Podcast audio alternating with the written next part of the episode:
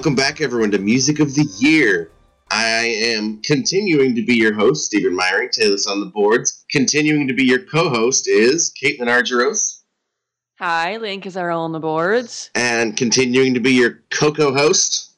Hi, Mike Salbato, Mike on the boards.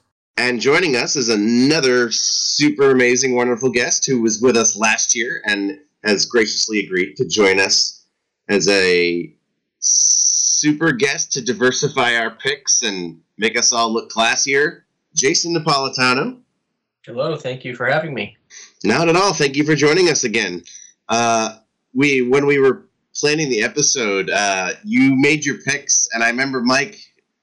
I think Mike either texted me or wrote in the email. He was like, "Holy crap! I don't know what any of this is," uh, and that's always a good sign. Uh, always awesome to get something in here that the rest of us haven't chosen. I mean, that's part of why I love having guests that aren't necessarily from RPG fan, just because you know we all sort of exist in this insular community of just picking things that we love, and uh, we talk so much that I think we tend to sort of develop some similar tastes sometimes. So it's good to branch out and have things such as the ones you've selected.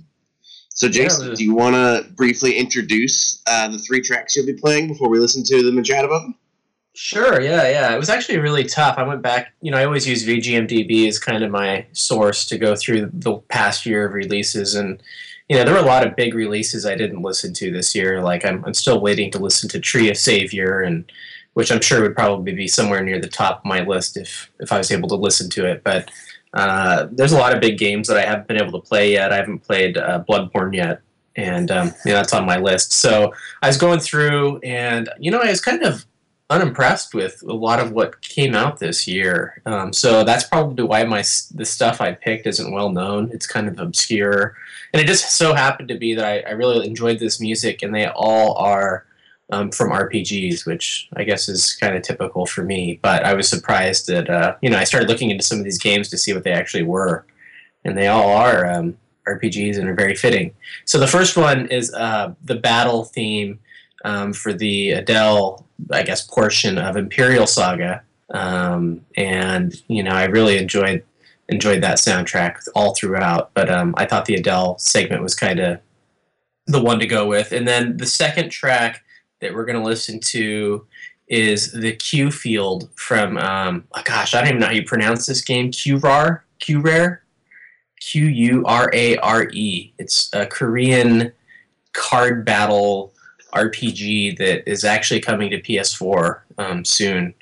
Um, and so it has some Korean composers, um, SD and Knots, and a new newcomer, Tak, and that's who, who wrote this one.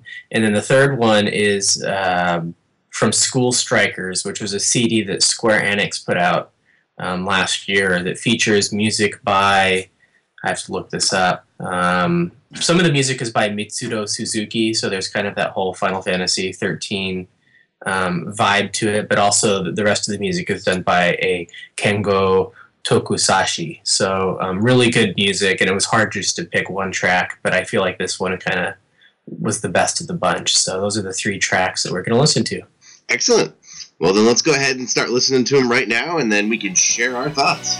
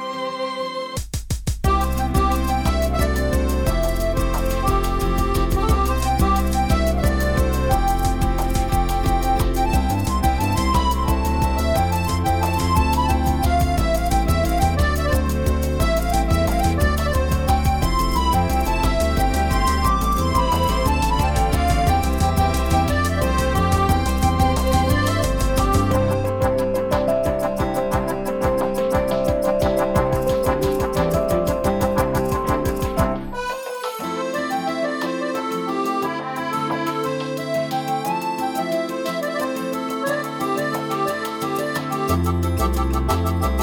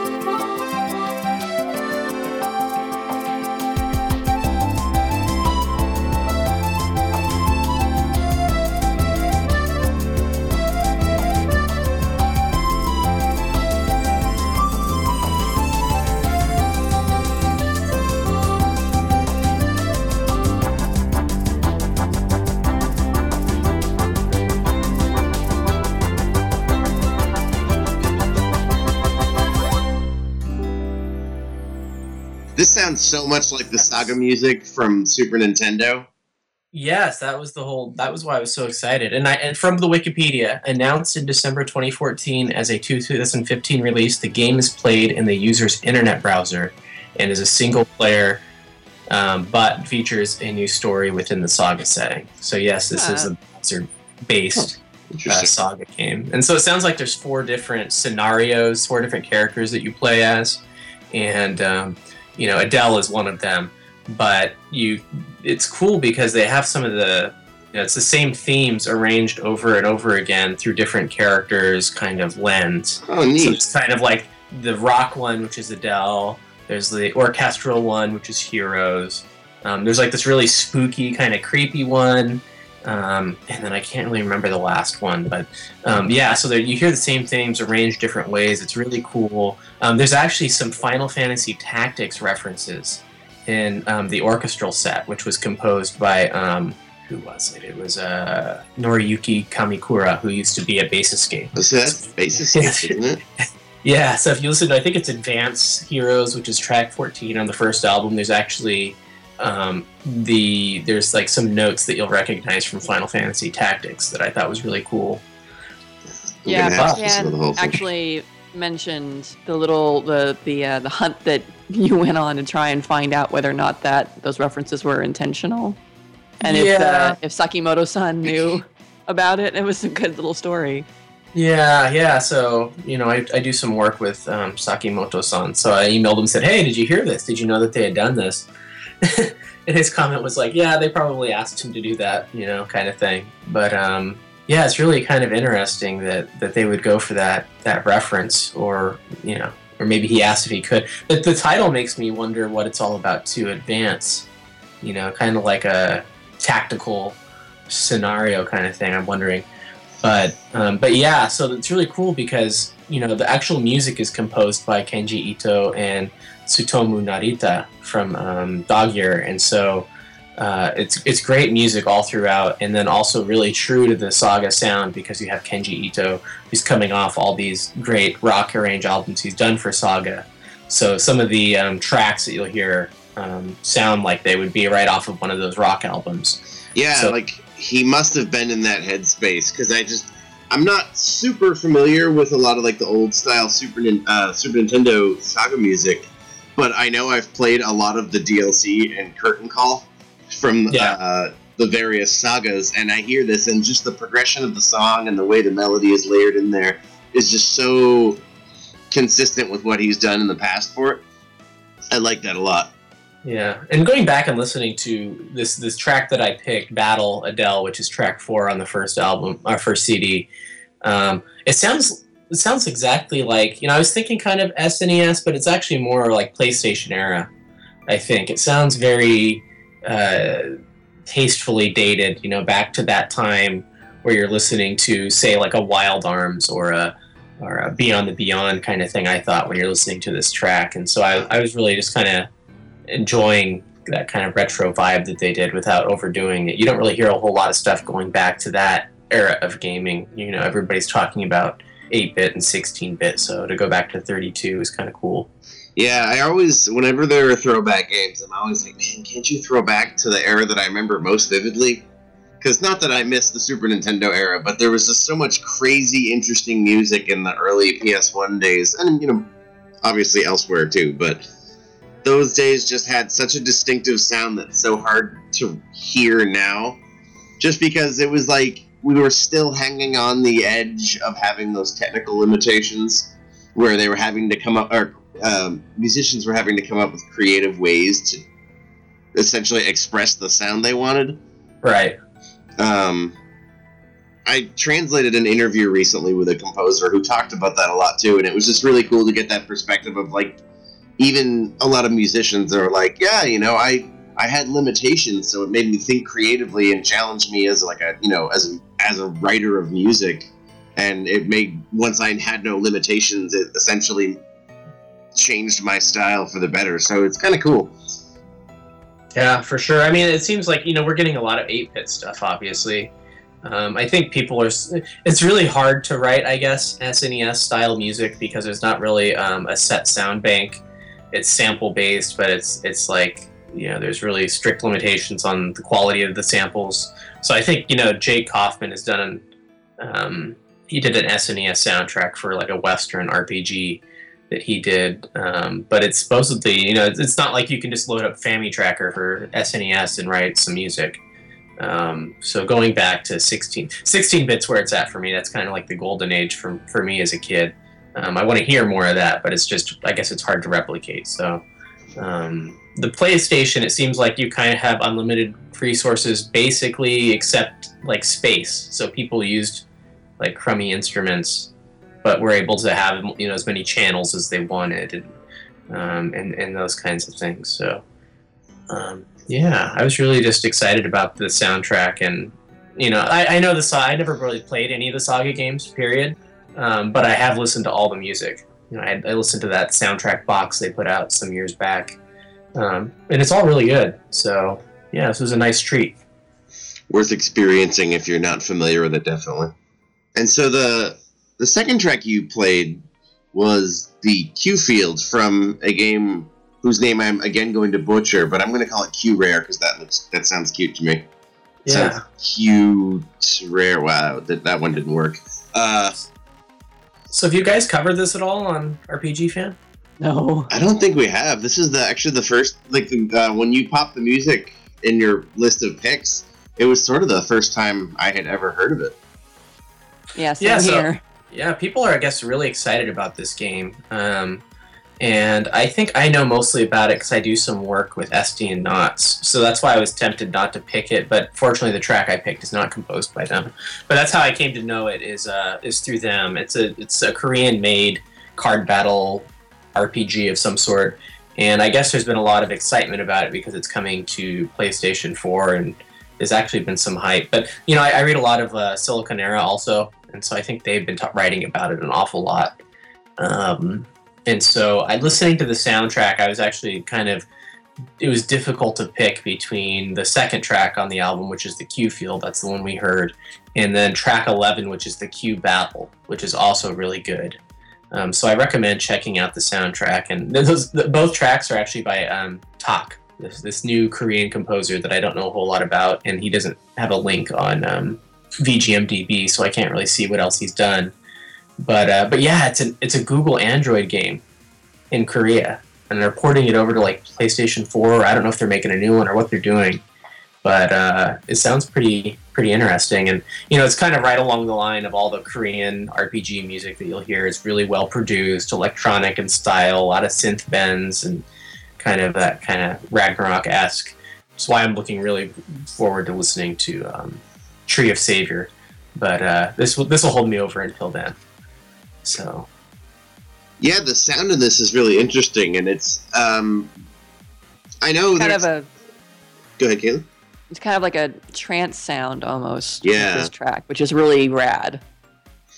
Uh, and it's interesting too. Um, I actually was reading slash translating an article recently um, on like the Korean um, mass media scene and how uh, it's sort of in like their uh, well, the term they're using isn't a cultural renaissance, but because of um, measures taken by the government to sort of facilitate the production of like artistic works like anime and video games and uh, video game like appreciation.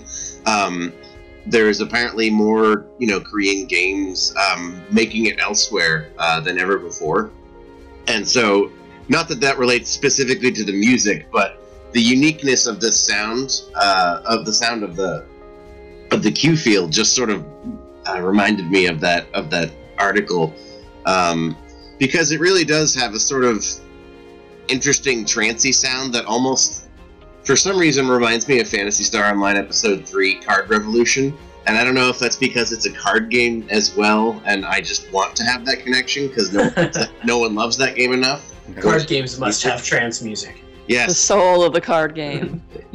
but you know, it's uh, I don't know if it's wishful thinking on my part because I love that game, but uh, I did really like this one too. And again, I I don't I must have just missed it coming because it does seem to be really popular. Like if you look up, I looked it up on Google Image Search, and half of it is people cosplaying the characters from the game. So it clearly is not a small thing. Yeah. Here's a synopsis if anyone cares. Q Rare Magic Library is set in the Library of Babel that contains all the knowledge in the universe. When the library is destroyed, three apprentices, librarian hopeful Miyu, former military specialist Delphin, and Sella, a girl from a privileged background, go off on a journey to reclaim the lost knowledge. The game is a card battling game with cooperative play and online raids. And that's from uh, Siliconera, but written in 2015. So sounds uh, sounds like yeah, they're basically developing a new PS4 version of their game that was on mobile. So that seems kind of um, kind of an interesting route to take. But uh, I'm looking forward Sounds- to checking it out. Sounds like a game that I have to play, being a librarian myself. There you go. Yeah, for sure. A Recover ma- the a lost magic librarian. I, I So, wonder. yeah, the whole soundtrack is uh, sorry, the whole soundtrack is really kind of this whole sound. So I think anyone who likes this track should look into the rest of it because it's all really good. yeah, I like it. It's it's trance and electronic, like you said, but it kind of has a. It, it's that, but it's also a little lighter. I'm not really a big fan of like a lot of electronic stuff, but I like this one a lot. I think because it's not just that; it has some other aspects to it that were pretty interesting. Yeah, it's pretty. It's bubbly. It's it's It's- it's, yeah, upbeat. Yeah. it's it's uh, yeah, it's really good stuff, and it reminds me again of like all the Ragnarok and Granado Espada and all that stuff. So it's kind of what drew me to it. Yeah, But I think Korean Korean development studios. I mean, they have they put the money into the music. Um, you know, they they invest, and you can tell. You know, when you hear it, that that they've they've done a good job on. You know, writing the music, mixing it, mastering it, doing all the stuff, and then the, I just love Korean um, artwork too. You know, all the, the the kind of the the spin that they have on the kind of Japanese anime style.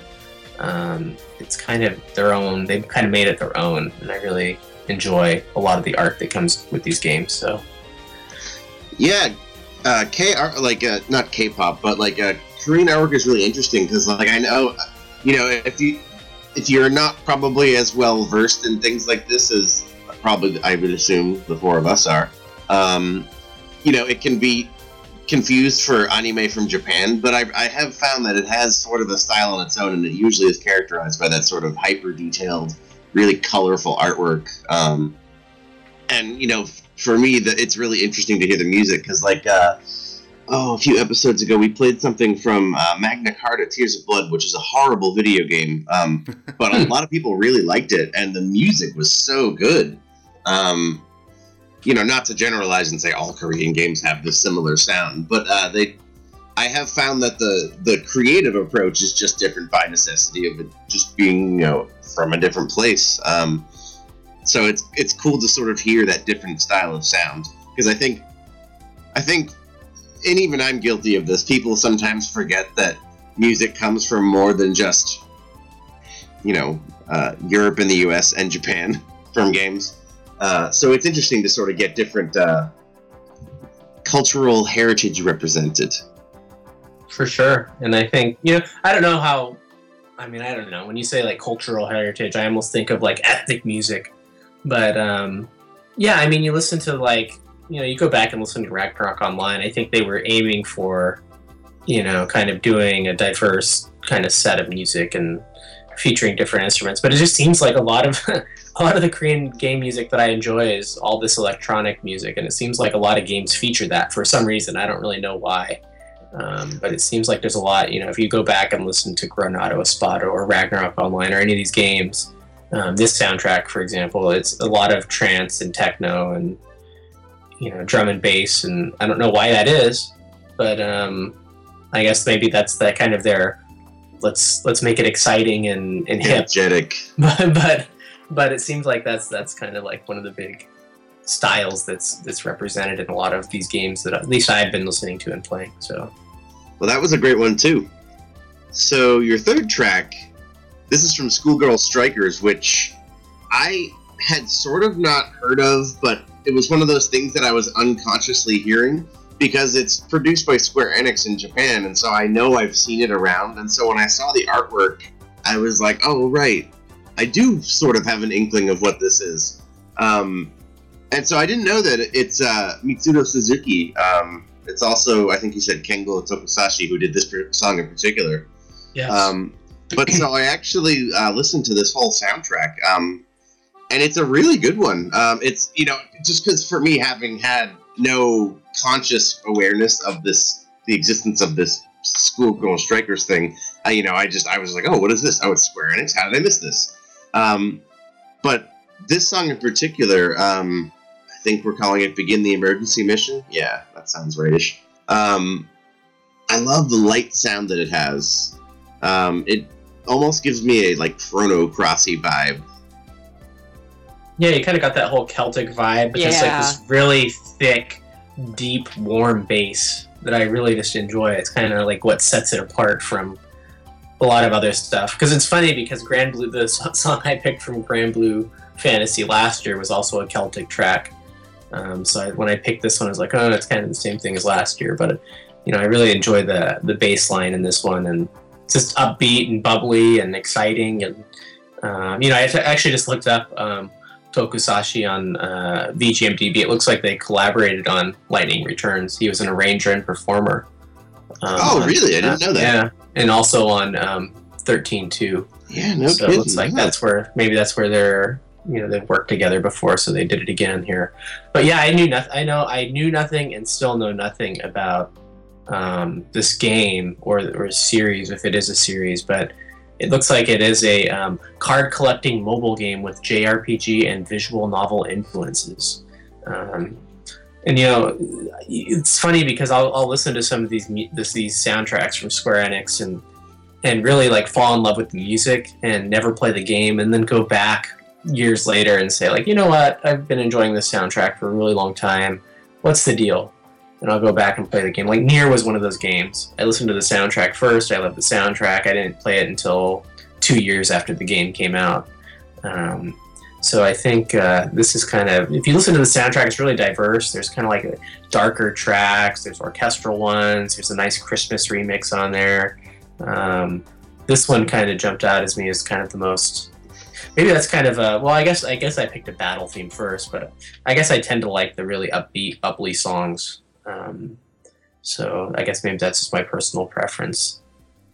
Yeah, no, I, I like it as well. I mean, especially we were joking before the show that it's 1 a.m. here in Japan, and I'm struggling to stay awake, not because of any reason other than that I'm old now and have to go to sleep early. But uh, The this old man, you. no, these uh, this is like I have like my second wind thanks to this. It's, it's you know, it's interesting that it's called Begin the Emergency Mission though, because I just it's so light. and Laid I'm like, back. wow, this is a chill emergency, yo. Yeah, my notes are literally this is the most laid back emergency mission I've ever heard, and also the most Celtic slash Riverdance emergency mission I've ever heard, which is a good thing. Yeah, it's Yeah. really weird. I wonder, you know, what the what the context is. Maybe you know they're up late and somebody has to go downstairs and get like a midnight snack or something, or you know what is the what, what is the playful nature of this emergency mission? It doesn't sound like it's overly serious. Um, so again, not knowing much about the series, but just you know, I actually pulled up the website. I'm looking at it now, and there's just kind of a slider of different photos from the series. It looks lighthearted and upbeat and um, but yeah, I mean, you look at the title, you're like, okay, I would not have guessed that that was what it was called. I would have figured this was called like "Exciting Day in the Sun" or something. But uh, but okay. Well, contrary to everyone else's expectations, the battle theme is death metal, so that that's where they get you. it is a very diverse soundtrack, so um, there's something for everyone. Excellent. Yeah, it sounds.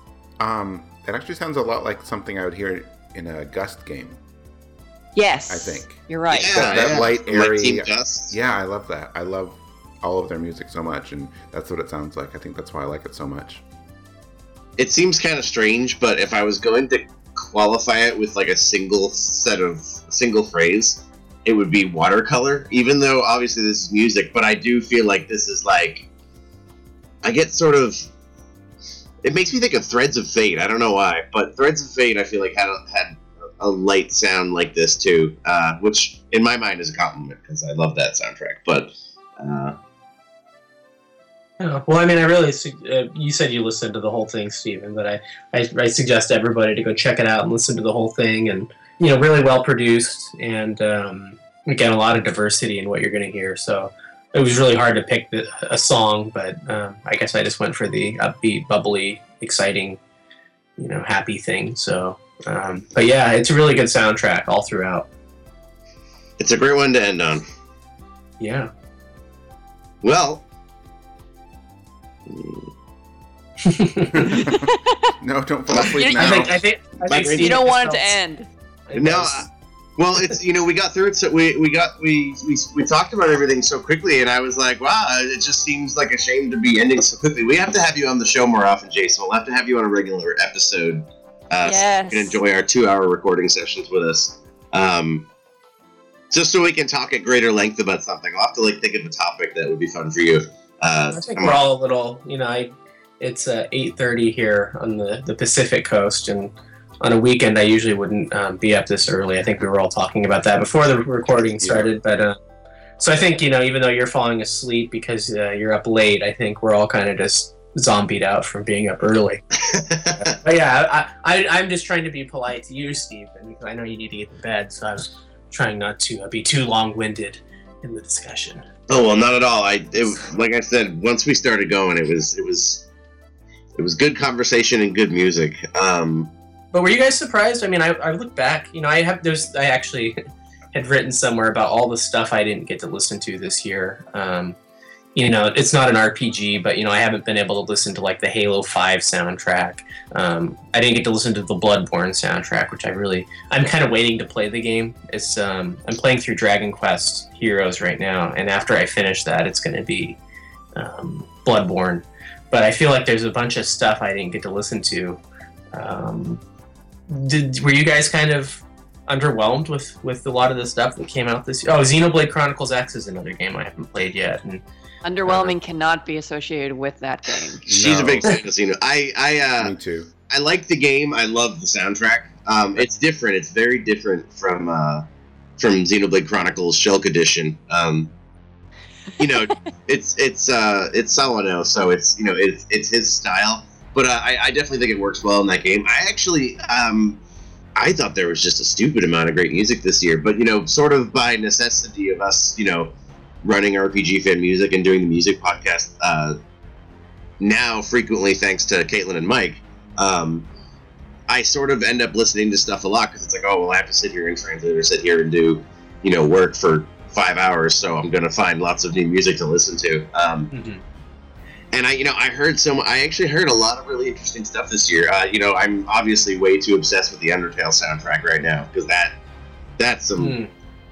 outstanding stuff there. And then, of course, somehow in three or four months of existing, that game has inspired as many remixes as Chrono Trigger. So, uh, if one wanted to listen to Undertale alone forever, I think you probably could. Um, but I mean, between that, um, the Xenoblade soundtrack was great. I absolutely love Soken's work on Heavensward. Uh, you know, I mean, I'm sure Mike. You know, I'm basically reading Mike and Caitlin's list as well. Uh, yeah, yeah. So But- that's something I haven't listened to yet either.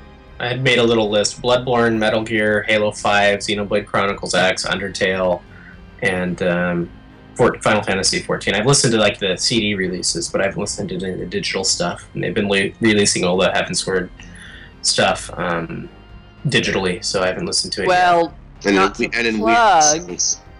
yet. Ooh. but the full soundtrack is coming out next month, so Oh. on Blu-ray. So Oh, well, I'll hear it then. yes, I can't wait. It's So that'll be my favorite of uh, 2016. Yeah, hopefully. uh, you know, Mike and I will feature it next year, Music of the Year for sure. Entire yeah, I, episode dedicated just to just to that. oh, we could. Yes. I I, Oh, I have nothing but praise for Soken's work on that series. I mean, I li- I really really liked the Realm Reborn soundtrack. I, I Yeah. you know it had a it had that that distinction of being like we have to rebuild this game. So there was your your usual spate of RPG tracks in terms of like different you know cutscene tracks and you know the forest area, the the, the nighttime songs. Uh, but with Heavensward, you know, this is the first time that team has sort of gotten to take a crack at the Final Fantasy XIV world without any pre-existing stuff to deal with. So it's just it's like there's like four or five main themes in that soundtrack that just get worked into every dungeon, every battle, cutscenes, characters. So like it's so well con- the connective tissue between one song and the other is so exciting. So by the time you're near the end of that game slash soundtrack, you know you're hearing this, you know, the final boss track, and it's like just all these themes put together. It's I have a lot of I have a lot of good stuff to say about that one too. Yeah, it's just kind of like out of nowhere though. Like Soken has not written a whole lot of music, and so for him to take the helm of Final Fantasy XIV um, and do such an amazing job, people are just like, "What the heck? Where? Who's this guy?" He- Yeah, that you know, was- I think I think that's pretty much true of like the game in general. You know, because Yeah. Yoshida produces it, and I think he worked on what Dragon Quest ten or Dragon Quest something before. Like nothing really big. Like he wasn't like a name that like people really knew, like most Final Fantasy people, until this game. So I didn't. So I didn't Koichi Sugiyama do Final Fantasy 14. Wouldn't that have been something? that would have been interesting and unexpected. Did he do? He did Yeah. Dragon Quest Ten, didn't he? The Yeah. MMO, yeah. yeah, he's doing Dragon Quest XI. He's the one that basically said that it's being made. Oh yeah, I remember that. He accidentally gave it. Yeah, We're But, totally um, not making this. yeah. Uh, um, Look forward like, to it. oh, I'm excited about that. It's gonna I- be really cool. You know, I'm not huge on the series. Uh, I'm, I'm, I I plan on giving eight another shot, and uh, I'm actually pretty excited for seven on 3DS now that they're getting uh, getting it out in English. I've heard a lot of good things about that one. Um, man, 11 looks cool. It does. Man, I'm gonna play the 16-bit version. Oh yeah, that's right, because it's got the two versions. I love that. Yeah, yeah, the 3D. uh, Well, there's like three versions really then, because there's the the high res PS4 version, the kind of blocky, you know, PlayStation era, but cell shaded graphics 3DS top screen version, and then the 16-bit 3DS um, bottom screen version. Oh, that's right. What a cool idea. Yeah. All right. Well, you need to sleep. well, thank you so much for being on Music of the Year, Jason. Um, again, we'll have to steal some of your time later this year uh, on a topic. So if you can think of something you'd like to talk about, some interesting topic for music, uh, do let us know. We should uh, have you back Well, on in a longer might- format. We might have some uh, some RPG music coming out on uh, Scarlet Moon Records, so you know maybe that's something to talk about. We're working on the. We're just wrapping up Unraveled, um, Tale of the Shipbreaker's Daughter, which is a soundtrack that's uh, Hiroki Kikuta and Dale North are collaborating on, and so uh, it's sounding awesome, and I can't wait for people to hear it. Oh yeah, I'm excited to hear that. I, rem- I was that's such an interesting concept for a game too. So uh, I don't want to keep you all day talking about it, but it uh, I'm looking forward to hearing that as well. So we should you should totally keep us abreast of that. Will do. Thank you guys for having me. I had a great time. Yeah, thank, Thank, you. for being here, Yeah, thank you. and of course, Mike and Caitlin, thank you for getting up early on the weekend as well. And everybody, keep on listening because Music of the Year, Soldiers Onward, Sleepy Host and all.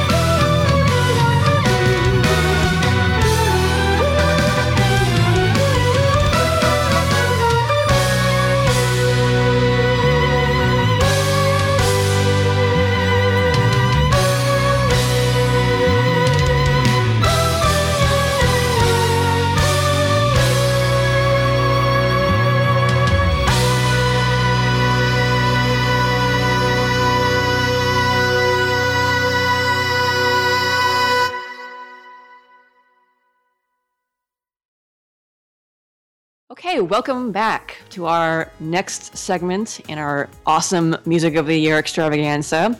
Uh, Mike and I are joined for this awesome segment by longtime friends of the show, Matt Cunningham from RPGamer. Greetings. And Don Kotowski from Game Music Online. Hi, how's everyone doing today? I think we're all good, right? I'm fantastic. I don't know about you all. Well, I'm much better than I was like five hours ago, so that's a plus. That's the truth. So, thank you, both of you guys, for joining us because it's basically now a Music of the Year tradition that we have you guys on as guests at some point during our uh, Music of the Year extravaganza. I keep using that word because it's true. It is really is an extravaganza of music. So let's just get right into it with our very first block. And let's see, I think, Mac, you have our first pick. Oh, yes. Um, the first pick for me this year is Silver. Blah, blah, blah, as I trip over words, just like everybody else, is Silver Will Golden Wings, the game opening version from the Legends of Heroes Trails in the Sky SC. I love this track. I love the song too. All versions of it are good. Oh yes, this one was. It was hard to pick one of these versions, but this one was the one that I preferred. Awesome. And then Don, what did you pick?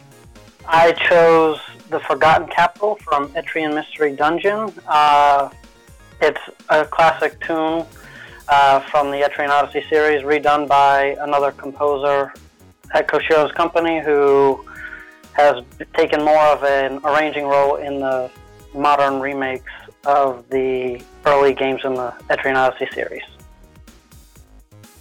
All right, awesome. So let's take a listen to Silver Will Golden Wings, uh, the game opening version from Legend of Heroes Trailed in the Sky, second chapter, and the Forgotten Capital from Etrian Mystery Dungeon.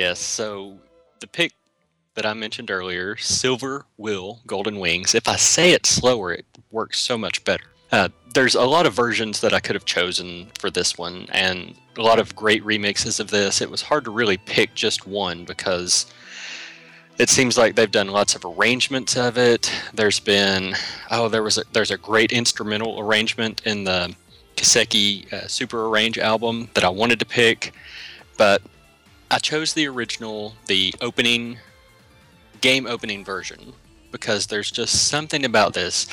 Trails SC just really hit home perfectly for me for me this year, and I think it just brought back a whole lot of nostalgia. And this opening track, from where it just you know kind of whooshes in at the start, goes, whoosh, and then that second of a rest right before it starts into the cool violin sound and I, i'm not good at instrumentation so forgive me if i'm totally not nailing what instrument it is but it sure sounds like violin. This is falcom after all and they tend to have like rocking violin sounds even if it's not actually violins. But just how it changes and just builds up to that first start and hearing that during the opening part of the game when it's you know starting that opening intro it just flashed me back to what i loved about the first game what i love about rpgs in general and just the whole nostalgic factor of jrpgs just hearing that right at the start breaking into the music it, it reminded me of like old school like lunar back in the day some of the better like the cheesy fighting through the darkness that i absolutely love from the original Sega CD Lunar. That's what this kind of reminded me of, minus the cheesiness. It was just that strong, perfect start to a game. And it, you know, it also flashes you back, like I said, to the first game, the first chapter, where it was just Silver Will, and there was a big fight between uh, Lieutenant Lawrence and Agate back at the very start of that. And oh, just everything about this, it was just a nostalgic filled track for me and i love just the vocals i wanted to pick this one because i do love the japanese vocals and it just flows so perfectly this is one of my favorite openings if not you know an all-time favorite track of all you know all-time favorite of all time if that you know that's a thing right It's totally a thing. Sure. Yeah. No, that's that's great. I love this opening too because I uh, I got introduced to the, the games and the music. I think through this podcast, we played the arranged version of Silver Will uh, from Second Chapter uh, way back when, and I thought it was really awesome and loved it. And I was surprised that it was a boss theme from the first chapter, and then I was even more surprised that there was a vocal version, and that it was the opening of second chapter. And I thought that was so cool to have to bring back that theme and to showcase it right at the start of the game. just a motif it just builds on everything doesn't it that's that was the great part about it for me because hearing that when i first started sc just set the whole mood Definitely, yeah. The only thing I, I wish that those openings would repeat. Like, it's great that you have them once, but oh, Falcom, please, please let them. They should play whenever you boot up the game, which thankfully they seems to have started doing with uh, Trails of Cold Steel. But, ugh, I want to hear this song every time I boot up the game. so i played it on psp so i never actually went back to the title screen or the intro screen again so it was just the first time it started up that i actually heard it in game but it was it's still good for me sleep mode for the win yeah, I, I love the the beginning of that a lot too. I really like well any song that has that kind of like slow build up. Especially when you have a violin like that. And I don't know either, I'm just gonna say it's a violin. I'm sure it is. I'm pretty sure it is a violin. Yeah. Yeah, and and the best part too, like I said, the vocal version of this is what I really enjoy because it seems like everything just constantly builds throughout the song, and like I said, the opening swoosh going into that, and then the violin, and then you have kind of the background vocals just slowly building into it until the actual lyrics start, and oh, just absolutely love it. I'm I'm so glad when like Japanese games come over and they keep the original Japanese intro. It, it's rare these days that we see things swapped out. And, you know, there were some good ones back in the day, or at least cheesy good ones from the, the working design days that I really liked. But I, I don't care if it's in another language, if they people don't think it's going to do as well. I think it really works and it just kind of keeps things natural. I, I really love that. And no, I'm not taking a stab at Leona Lewis and Final Fantasy 13. oh wait, maybe I am. Maybe you are. You know, I think it's it's definitely more accepted now, especially. I mean, the kind of the companies that bring out these games now. You have Xseed and Atlus and NIS. The kind of games they bring out and the market they bring them out for. I think a pretty large percentage of those fans want the original. So like Yeah. they don't need to go through and redub it unless there's like licensing issues, I guess. But Yeah, and that tends to be very rare. They tend to keep things as, you know, traditional or not as traditional, but as standard as possible. The most natural translation of a game and the most natural experience from the Japanese version. I really appreciate that because I think it works, especially with this track. And like I said, if you haven't listened to this track, uh, listeners, listen to every version of it. There's so many out there. Like I said, you know, there's multiple versions of it just within the Trails SC soundtrack itself. So listen to all of those. Find the uh, the Kiseki FC SC Super Arranged version. Listen to that. The instrumental one there. It's great. Just every one of them. Go through there and listen to it because it never gets old for me. Team Agate. Well, moving on then, let's talk about the Forgotten Capital. And Don, I don't I don't know much about the Etrian games besides that they have awesome music and this was a really awesome piece as well. So tell us a little bit about it. Okay, well, I'm going to get the year wrong because I didn't look up ahead of time. But uh, I want to say 2006 or 7, maybe?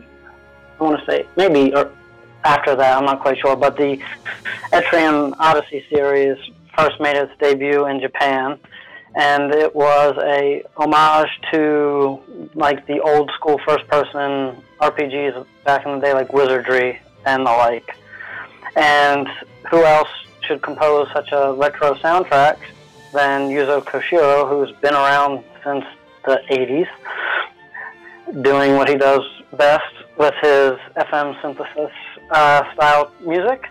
However, as the years progressed, uh, some of the games were remade for the 3DS, and even the new ones for the 3DS moved to a, you know, more live instrument style. And uh, the Etrian Mystery Dungeon, which was a collaboration that shocked everyone because it was leaked by some retailer before anything, like for with a for a U.S. release before it, you know, before even Atlus had announced it. And so I was expecting some old music and some new music. It's mostly music from the first four games arranged by both Koshiro himself and then another composer, Takeshi Yanagawa, who works at Ancient alongside Yuzo Koshiro. And he decided to tackle many tunes that Koshiro himself already arranged for the 3DS remakes of the first two uh, games in the series. So his version of Forgotten Capital was not something that I expected at all because when I first when you first hear it open, it's like this very angelic, kind of calm uh, tune that doesn't hint at the original melody at all until like 45 seconds when that string comes in and just starts subtly playing the main melody, and then it just flares up into like this regal and dramatic fanfare. And it's just probably my favorite version of this theme, and it's been done you know, in the original FM version, the remake by Koshiro, and then also on a few arrange albums when they were released back in the day. So it's just one of these tunes that I think is great because it's such a strong original, but because he also took it in a direction I wasn't expecting. Yeah, I definitely got that sense myself, not even you know knowing the original music. It's the like you said, the way it starts off, you thinking it's going to go one way, but then it kind of slides sideways a little bit, and that was that was very cool. And uh, there it had almost kind of um, I don't know, kind of a military waltz feel to it with the. Uh, the, the pacing once the once the, the, the sort of the beat comes in and you have some some brass and percussion bursts that uh, jump in every once in a while It was kind of making me imagine like a, a, a, royalty or a nobility having kind of like a you know a ball or something or or, or whatnot. And I would say this having no idea what what the imagery is or what you're doing there, but it was kind of evocative in that sense, and that was a cool kind yeah, of. Yeah, I'm not sure how it's used in this game because I didn't make it that far. I know it's in one of the later later dungeons, but no, I don't want to spoil it for people who are maybe just getting into the series and playing the Millennium Girl remake. But it is definitely not what I would expect from that track, knowing the setting that it originally plays on. If that makes sense that seems to be about par for the course with a lot of the Etrian games. They tend to, like some of my favorite tracks from those, I haven't played the games, but I'll listen to them and look at the title and it will say like Labyrinth number four, and it's just, you know that you're in there and you're going to be fighting a lot of stuff. But it just, it's such a peaceful or a calm theme or such just a pretty lovely theme, or in this case, kind of a like you said, a, a militaristic or a, a royal is what it sounded like, just like you said, Caitlin. Well, the reason that the the series' music, at least for the first two games especially, are so peaceful for the dungeon themes is because it the entire game takes place inside a tree. So the first, you know, in, in the first game, the first dungeon is a very just peaceful forest looking, and then it moves on to more like a jungle, and then it gets to like a rainforest, and then like a desert forest, and then this one, but I'm not going to say what that is because it's a big spoiler.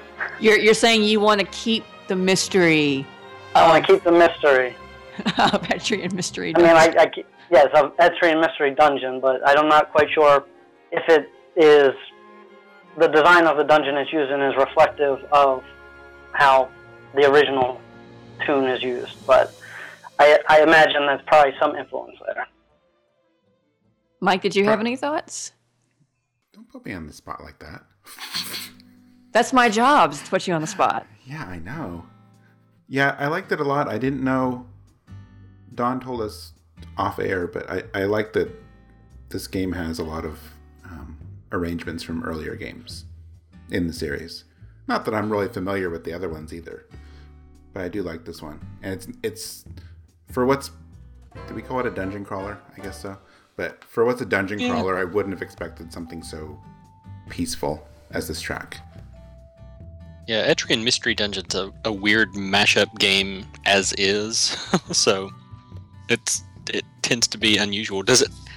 Are all of the tracks within the soundtrack that you've heard just remixes of the original Etrian games, or is there anything um, original? No, there is a, a, lot of original music. Most of the dungeon music is remakes. Like I know they have a new town theme, a new opening theme, and some event themes and stuff that are new. I would I want to say twenty five percent roughly is probably new music.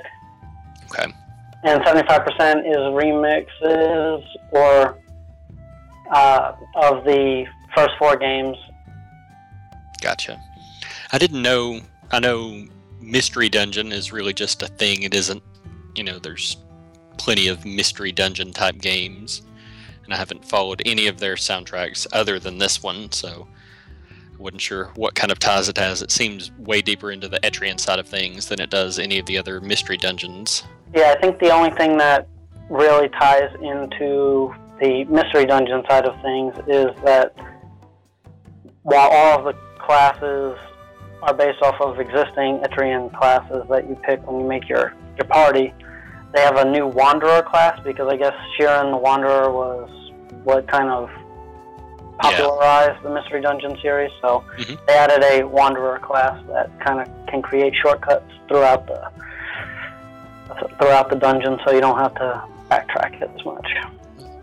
I did enjoy what I played of it until it got to be too tedious. I know we talked about that a little bit before, but it, it's a fun concept that I think could use some tweaking. And if that meant we got another one with more music, I would be down for that. Well, speaking of fun and music, why don't we head on to our next block, in which I believe, Don, you had the first pick?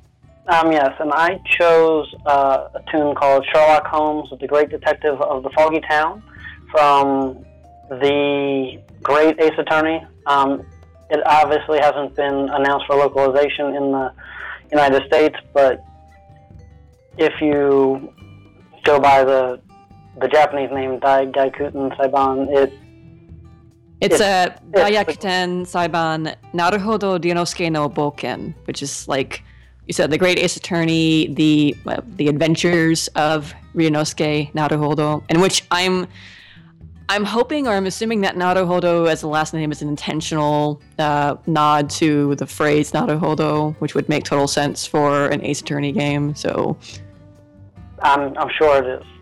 Because even in the other tunes of the soundtrack that I didn't choose, they do give a nod to the Ace Attorney series with some musical references as well.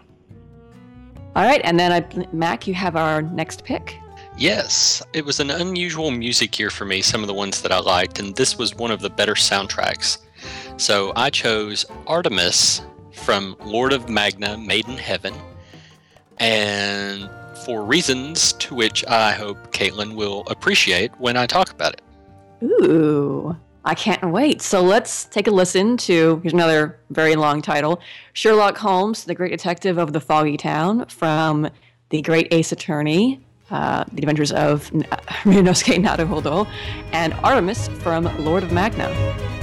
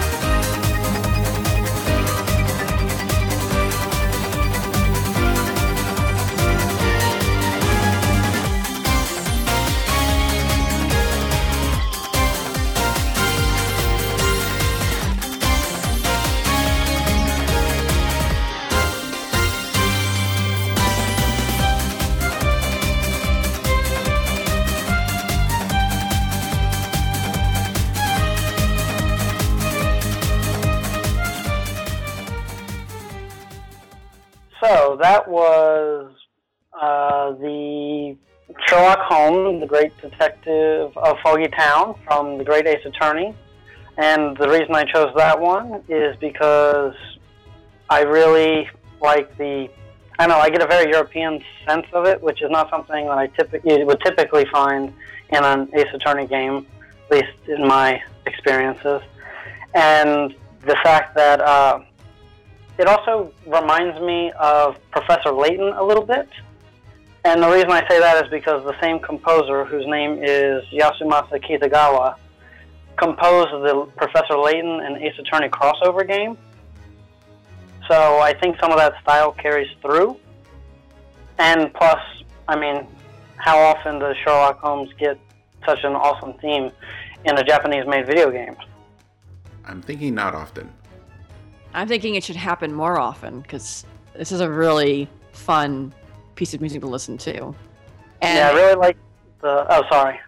Well, I was going to say that uh, you mentioning how it sounds European. That's sort of how how I feel. Like I, I actually wrote down that it kind of reminds me of other representations of Sherlock Holmes that I've heard in popular media, like in movies and TV shows and whatnot.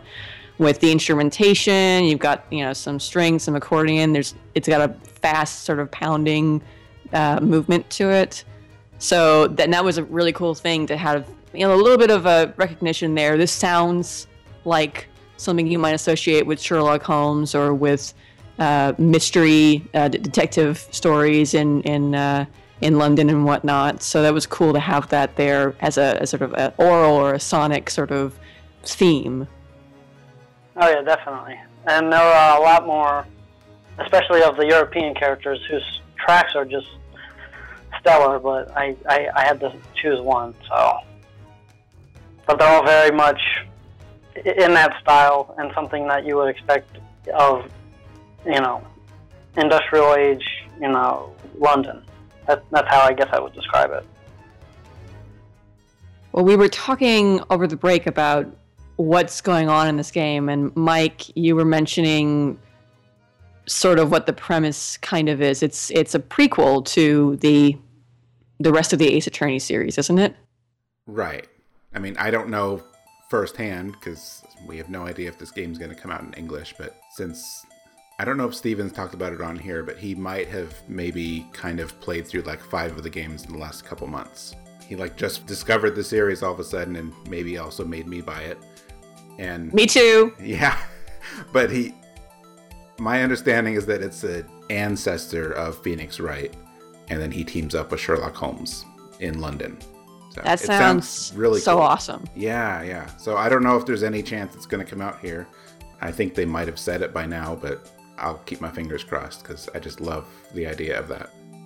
Who wouldn't want to team up with Sherlock Holmes? No Like, kidding. Except Watson most of the time because he usually gets the short end of the di- stick on most things. And in this so- game, Watson is a female. I know that much. Oh, cool. oh, sort Just of. like just like elementary. I was just gonna say, yeah, which I thought was a nice twist. Is she played by Lucy Liu in this game? What was that? Is she played by Lucy Liu in this game, like on the elementary TV show? Uh, Of course not, but would have been nice. That would be cool, yes. Well, speaking of cool, Mac, your pick has got a really cool beat to it, like right off the bat. Yes. Yes. Something about the Lord of Magna's soundtrack was just it caught me off guard because I wasn't expecting anything really special from it, and I wasn't familiar with um, the composer, at least not by name, and I don't think I've looked up super specifically what else has been, what else they've worked on. Uh, Morita, I did. Like, tell me, like tell me minutes anything ago. that stood out. I was about to say I thought I remembered looking up and seeing some of the later Shining Force games, possibly, if I'm remembering correctly, but I can't remember what else. I think I saw that she did like Shining Force Neo, Okay.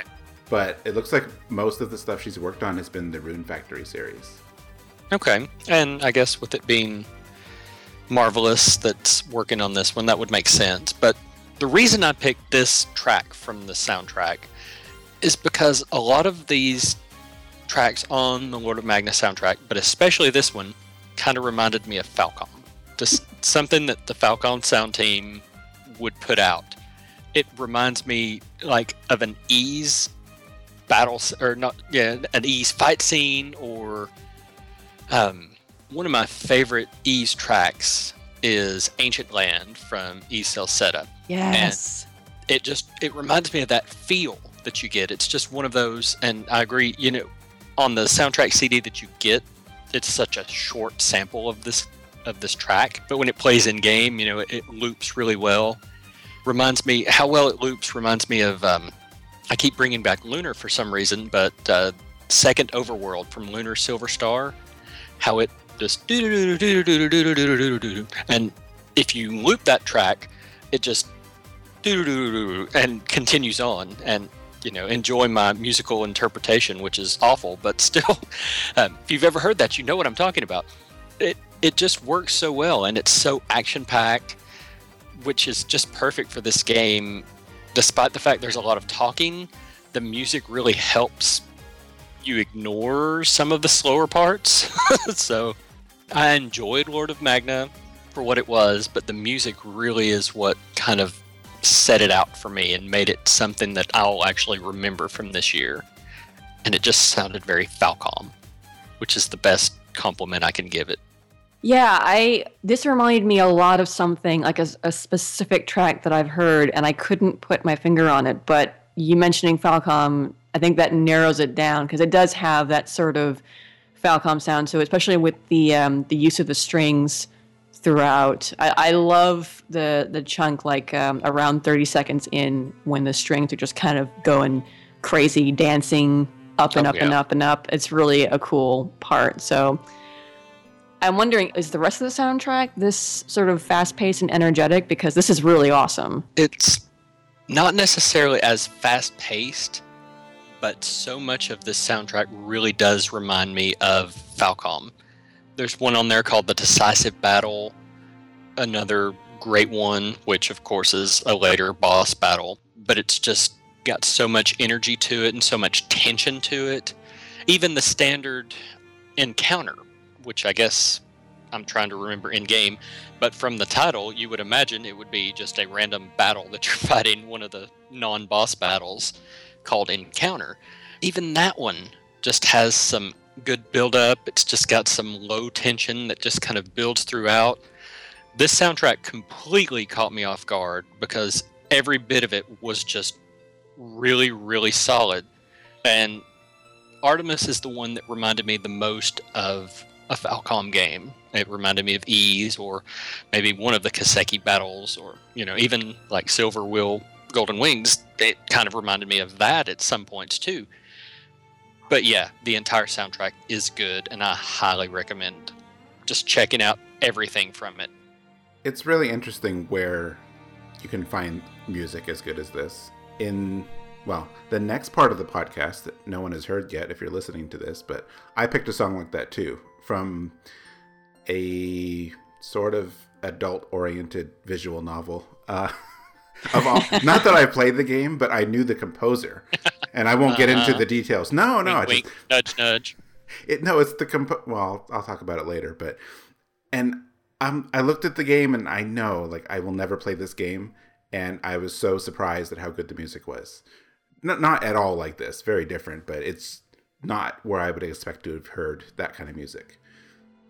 You know, same with this. Like I don't really know much about Lord of Magna, but I'm eh, probably not going to play it anytime soon. Eh, But I had no idea because I didn't pay a whole lot of attention to it, so I would not have thought that there'd be music like this in there. So of course now I got to check out the rest. Yeah, very very cool song. That's what we do best on this show is we we play awesome music that makes you want to listen to more. Yes, you cost us all a lot of money, or we cost. how's that work? We're costing ourselves. We money. cost ourselves. Yeah, Ah, well, it's the price we pay for having lots of fun talking about awesome video game music. And There could be speaking, worse things in life, that's for sure. yes. Well, okay. Speaking of awesome music, we still have one more block left in this segment. Uh, and Mac, I think you had the first pick.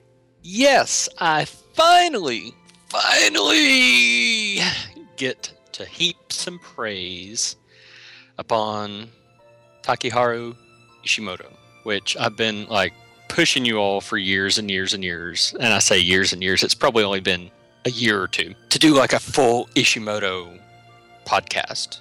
And it just it needs to happen because I love the man. His music is just my favorite. He's become one of my favorite composers. So when we finally got Final Fantasy Type Zero coming out, the HD version in 2015, how could I not? How could I not pick one of the tracks from that album? And it was near impossible to narrow them down. And there were two that I was really, really debating between, and two very similar tracks for that reason. But I went with Rim Tokimiya as my pick and I will talk more in detail about it in just a bit. All right, awesome. And then Don, you have the last pick of the segment. What did you pick? I chose a track from Tales of Zestiria, which on average, I would say is an average Tales game, but in terms of the overall soundtrack, I would say is above average, both for the composer that typically composes for the series, Motoi Sakuraba, but also because it features music from Go Shiina, who composed the oft forgotten Tales of Legendia, but his music is never forgotten from that game, I don't think, because since it was the 20th anniversary, they got the two most requested composers for the series to compose the soundtrack, and I'll talk more about the track I chose, um, which is called Testing the Passionate Bonds, after you listen. All right. Well, let's listen to Rem Tokimiya from Final Fantasy Type 0 HD and Testing the Passionate Bonds from Tales of Zestiria.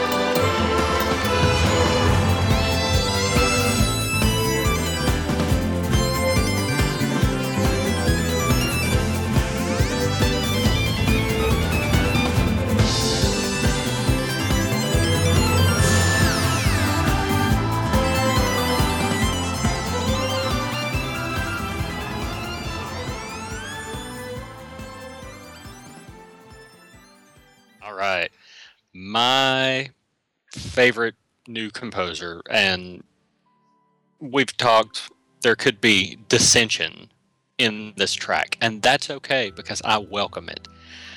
Rim Tokimiya and the other track that I was debating between was Machina's theme, and I forget what his last name is at this point, but it doesn't really matter. I love Ishimoto, and one of the things that I do like is how he tends to get a play on a theme for a game and reuses it throughout in different styles. And Rim Tokimiya is just one of my favorite renditions of that. I just I love the little sweet piano theme where it starts. It's just kind of calm with an underlay of uh, an underlay of kind of feels like maybe violin, but it's just kind of a string feel underneath. And oh, I just really like how it builds and builds and builds. And I've kind of used this as my like wake up ringtone, not really ringtone, but alarm for the last little bit because it just it's got a nice calm feel there at the beginning and it builds becomes something stronger and then goes into just such a melodic theme that I just oh just love the guitar sound that kicks in. I'm I'm a huge Ishimoto fanboy and make no excuses for it, none whatsoever, and have just loved that style. And it was a hard choice, like I said, between this and um, doing Machina's theme for this because the only reason I didn't pick Machina's theme was because I enjoy the original Type Zero version, not the HD version of it, much better, much much better. It's it's kind of lacking some of the underlying musical themes in the HD version that the original had, but I think that uh, Rim's theme holds up really well in this HD re-release, and it doesn't lose as much of the integrity if you've played Type Zero, and this is where I'm going to get on my soapbox for just a little bit, I want to know, and I haven't looked into this, so I, I could, I'm just lazy and haven't. I want to know who was the sound director for Final Fantasy Type Zero. Because they take one of my favorite soundtracks of the past few years, and then they reuse some of the most obnoxious tracks over and over and over they take some of the most beautiful music from the game and play like a 10 second sample of it at certain key points that you can't control the dialogue, so you can't just not progress the dialogue and actually listen to it. You only get tiny chunks of the best music when you're actually playing the game. So I want to know who the sound director was. Uh, if it was Ishimoto, then he needs to be smacked. I don't. I don't think it was him. But whoever it was that decided, I'm going to take this great soundtrack and just chop it up and not let people hear the best parts of it, oh, it just breaks my heart because I love the soundtrack to all, oh, just to the ends of the earth.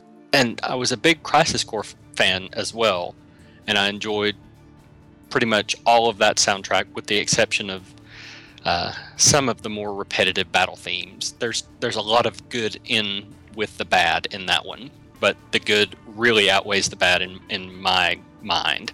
But I feel like the public has only really heard some of the more annoying Type Zero and Crisis Core tracks, and it's such a heartbreaking thing. If you liked, if you liked this one at all, if you liked Rim Tokimus, if you like that theme whatsoever, look up the original one, the non HD version, look up the look up Machina's original piece, look up Machina and Rim. That's the title of it, Machina and Rim. Such a beautiful. Look up the arranged version. There's um, I can't remember if that's specifically what it's called, but I think it's the um, Rim's arranged version and Machina's arranged version, also part of the soundtrack. They're just such beautiful music. I, I just can't stop gushing, so I better stop gushing and let you all talk because I could just go on and just ramble and gush forever. And somebody needs to stop this flow of gushing. So please do. and that sounds like a medical condition that somebody needs to have looked at. Oh, we, we need to call yeah. a doctor. Well, well I mean, no, I can step in now, or you can step in now. It's fine. Either one. Well, um, Well, I'll if go we want to control the gushing, we could let Don step in. Yeah, No, Don no, could definitely. I mean it's not going to be. I'm not going to gush. I will say that of the Ishimoto tracks of this game, this is one of the better ones I enjoy, and I do think that Type Zero is his best effort to date.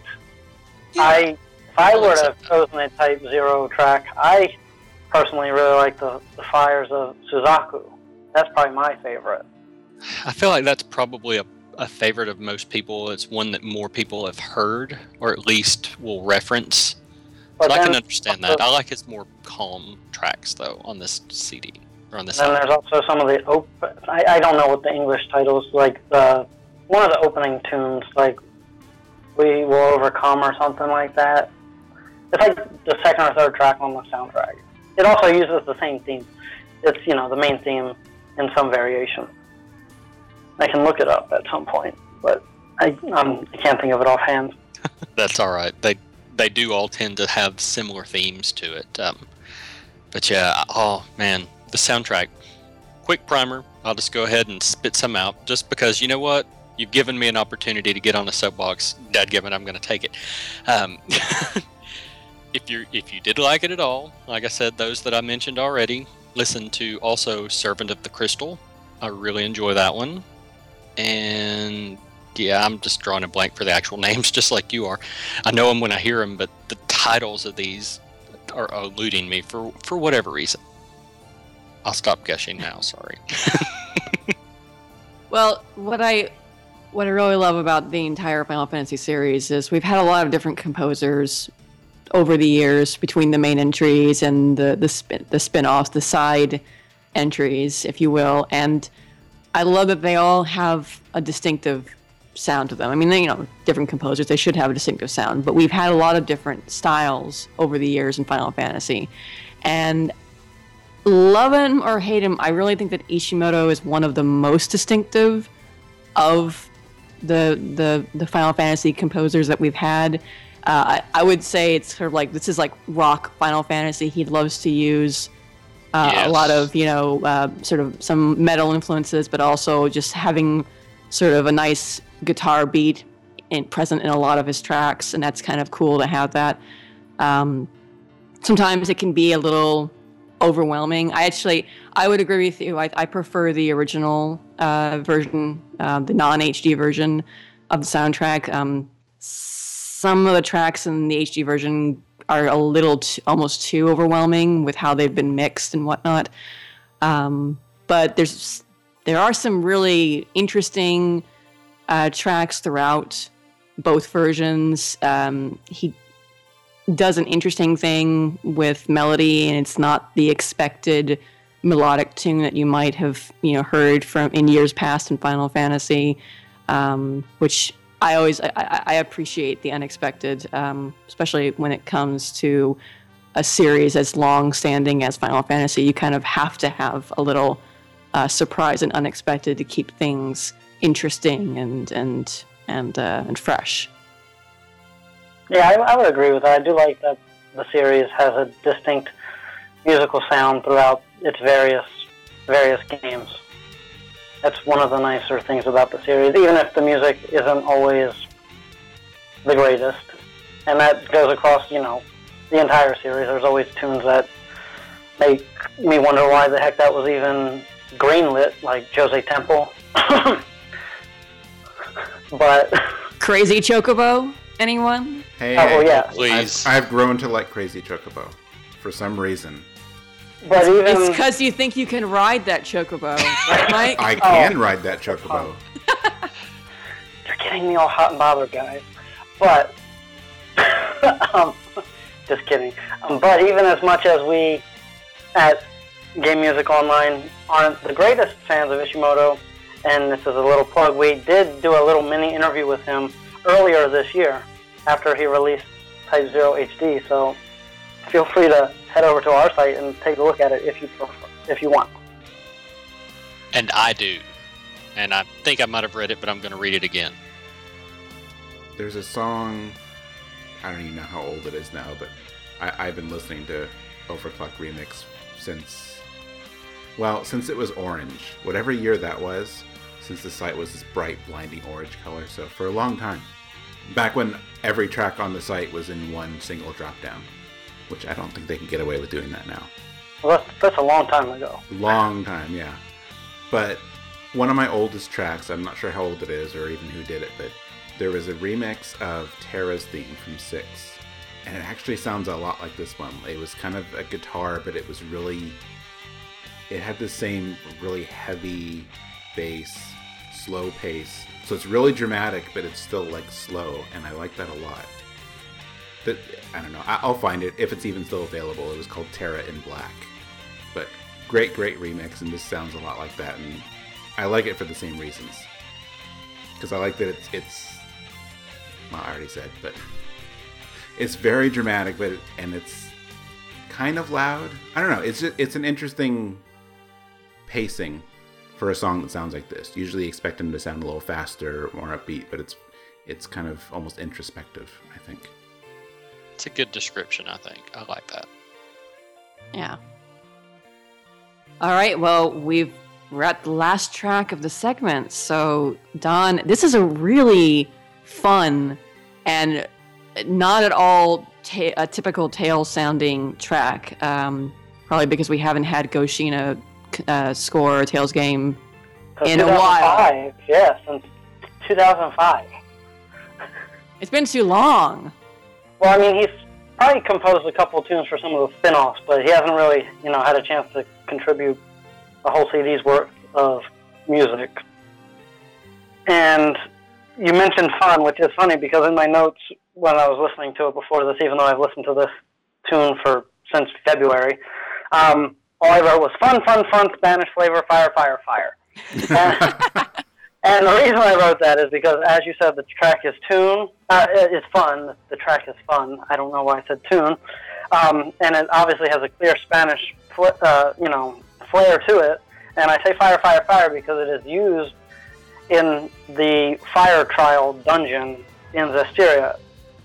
And the and I could have chosen a Sakuraba track because it a lot of the t- some of the tunes are a lot better than some of his previous tunes um, in the series.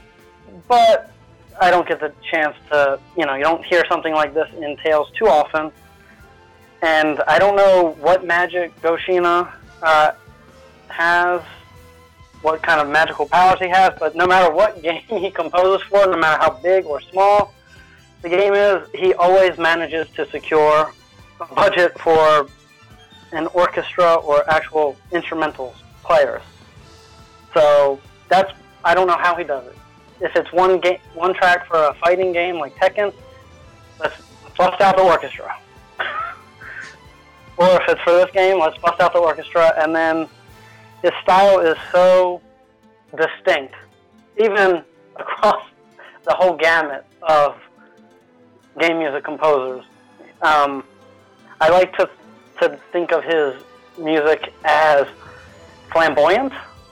That's that's how I describe his music, and the fact that this particular track you can have, you know, flamenco guitar, accordion, electronic music, strings, everything like you know the whole kitchen sink, and throw it all together and make it sound cohesive and like it all belongs together is just a crazy feat. Yeah, that was one of the things I wrote down listening to this track was that it had this it really great mixing of different kinds of instrumentation like the the Spanish sort of you know flamenco kind of guitars and there's some some crazy trumpets going at different points and even some some weird like uh, moon synths at some point that was kind Yeah, of yeah, like, yeah, like what's what's that doing here? But I like it. Yeah, it all flows extremely well. And all of the music he composed, he, he did a couple battle themes, a couple that play in like major battles, um, a couple, uh, a few dungeon themes, all for the various elemental trial dungeons, and a few character themes. They really stand out compared to the other tracks on the soundtrack because a they actually used, you know, real people playing instruments.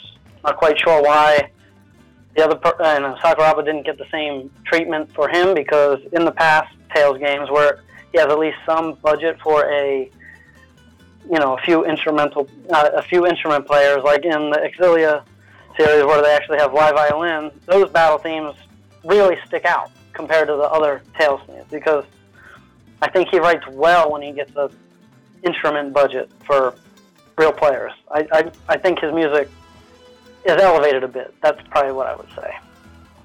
But but all of Go Shiina's music on here, I absolutely love all 17 tunes, even the crazy Way of Cats, which is just this weird amalgamation of cat meows and chip tune and and like kind of jazz and it makes no sense, but it's it's a really catchy tune. But most of the music that he wrote on here is pretty catchy and blends a lot of styles together.